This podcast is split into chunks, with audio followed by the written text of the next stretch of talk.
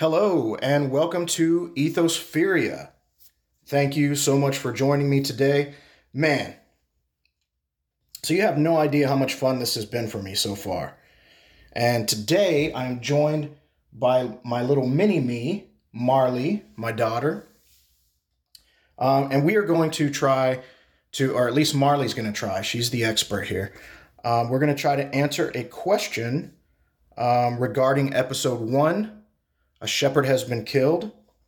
And this question comes from a one Elsa H. And I have to say that it really made me think. And I appreciate that more than anything. I mean, if there's anything that I want Ethospheria to do, it is to make us think. It's more about the questions, right, Marley? Yeah. Okay.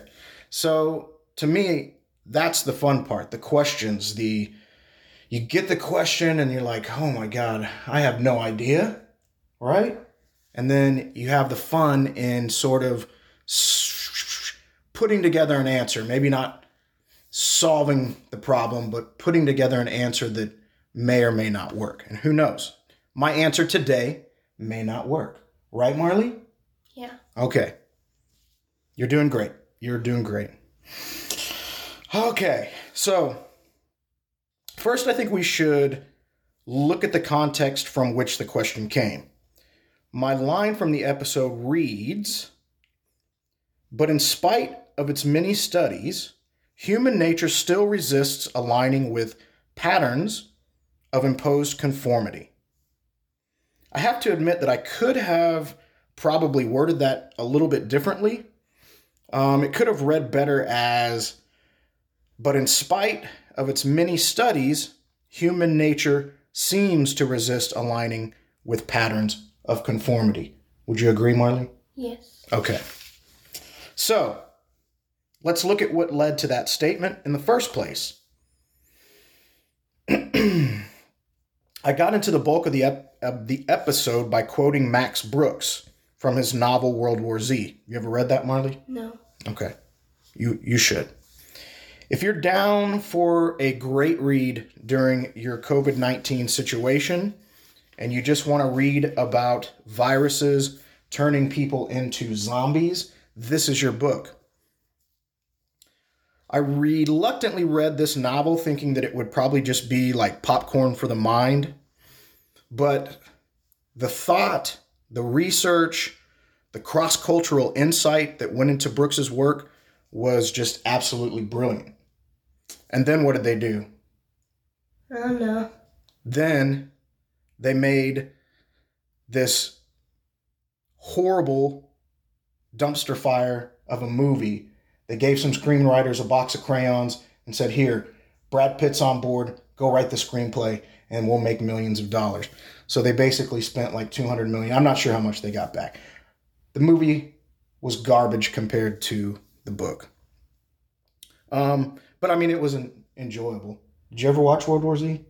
We'll have to watch it. It was an enjoyable movie. It was just garbage compared to the book.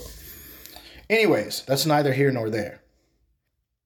So Brooks's quote that I quoted in the episode was Most people don't believe something can happen until it already has. That's not stupidity or weakness, that's just human nature.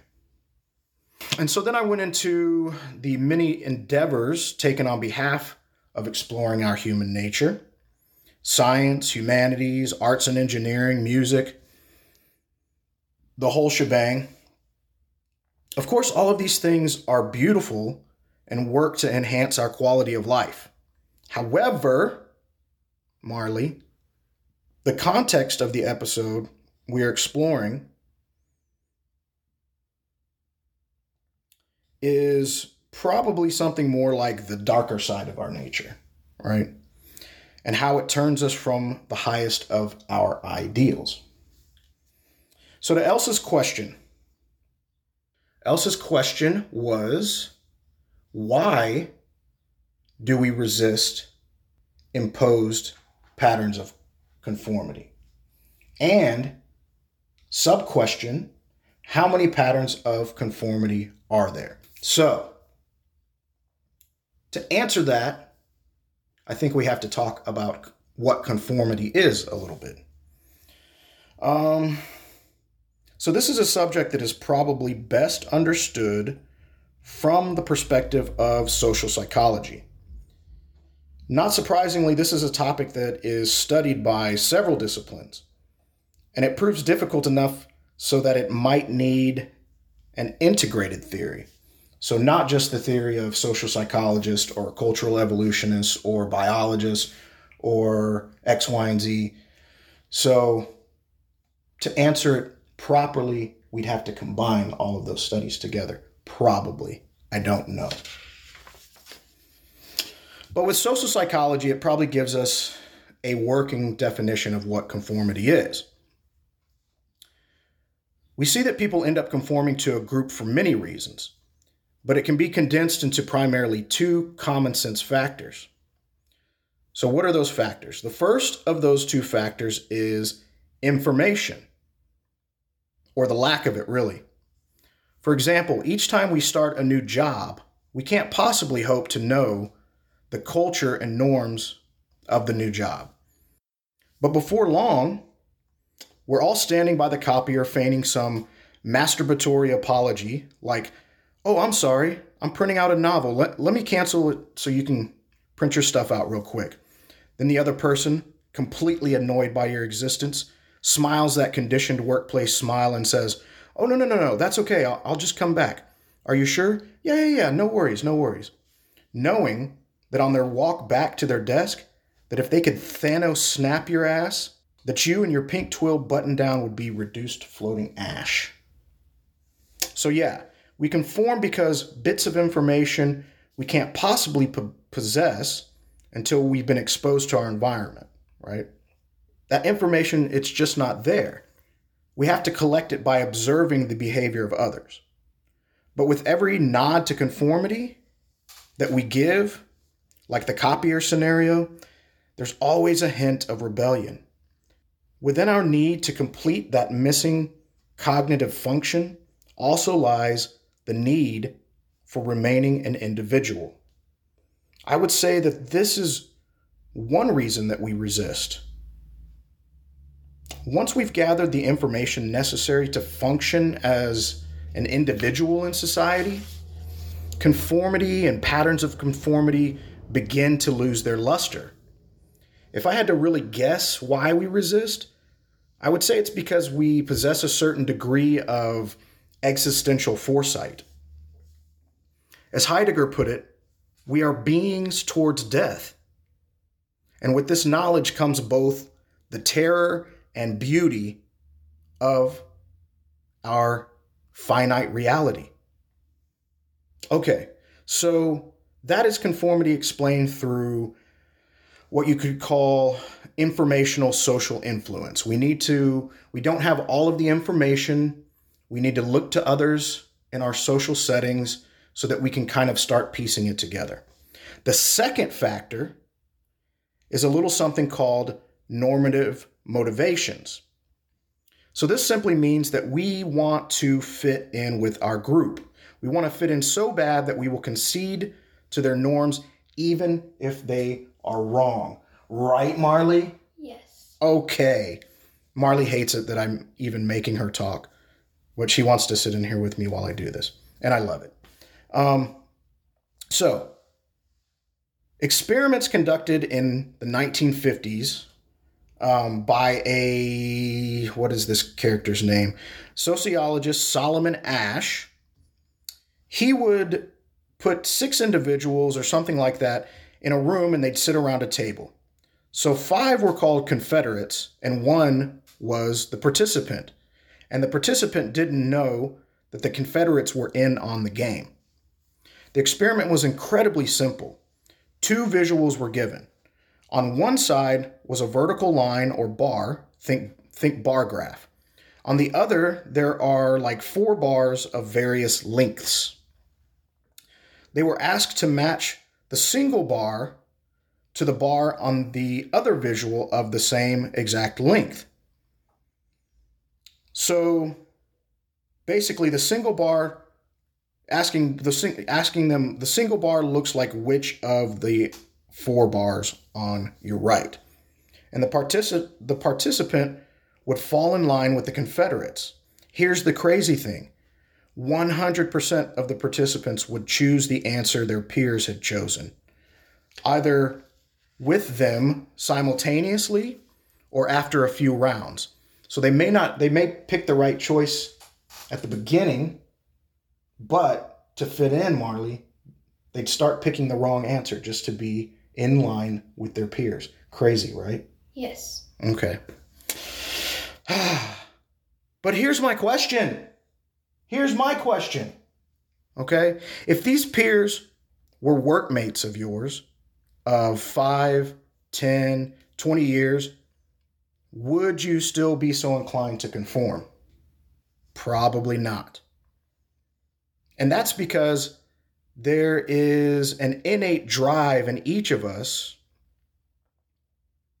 to reach or even transcend something like an authentic self. Going back to the Bible, 2 Timothy says, God has not given us a spirit of timidity, but of power. And this could possibly look, be looked at from a Taoist perspective as well. Think the uh, think about the principles of the yin and yang, the constant flow and flux of the world, and we incorporate the hard and the soft in order to achieve harmony and balance. So the broader implications of conformity really come down to group dynamics. At some point, and maybe like yin and yang with its constant flux, at some point, there has to be a level of reciprocity, the main ingredient of any society. What does reciprocity mean, Marley? I don't know. Me neither. Just kidding. All right. So Elsa also asked, how many imposed patterns of conformity are there? I would say there are an infinite number. To look at perhaps the best of impositions, one that came out of the 20th century is the ideology of the communist utopia. Extremely powerful ideas, just naive in implementation. The utopia is beautifully thought out as a system. It just turns out that that system forgot to factor in one thing human nature. Here's the system that is designed to pro- provide you with everything. Only humans can't be provided everything. There's so many needs, wants, desires, individualism, personality factors, intelligence, mood, companionship, ya ya ya, ya ya ya. It's endless. And since the system is perfect, quotation marks, people are supposed to conform. It's just utter nonsense.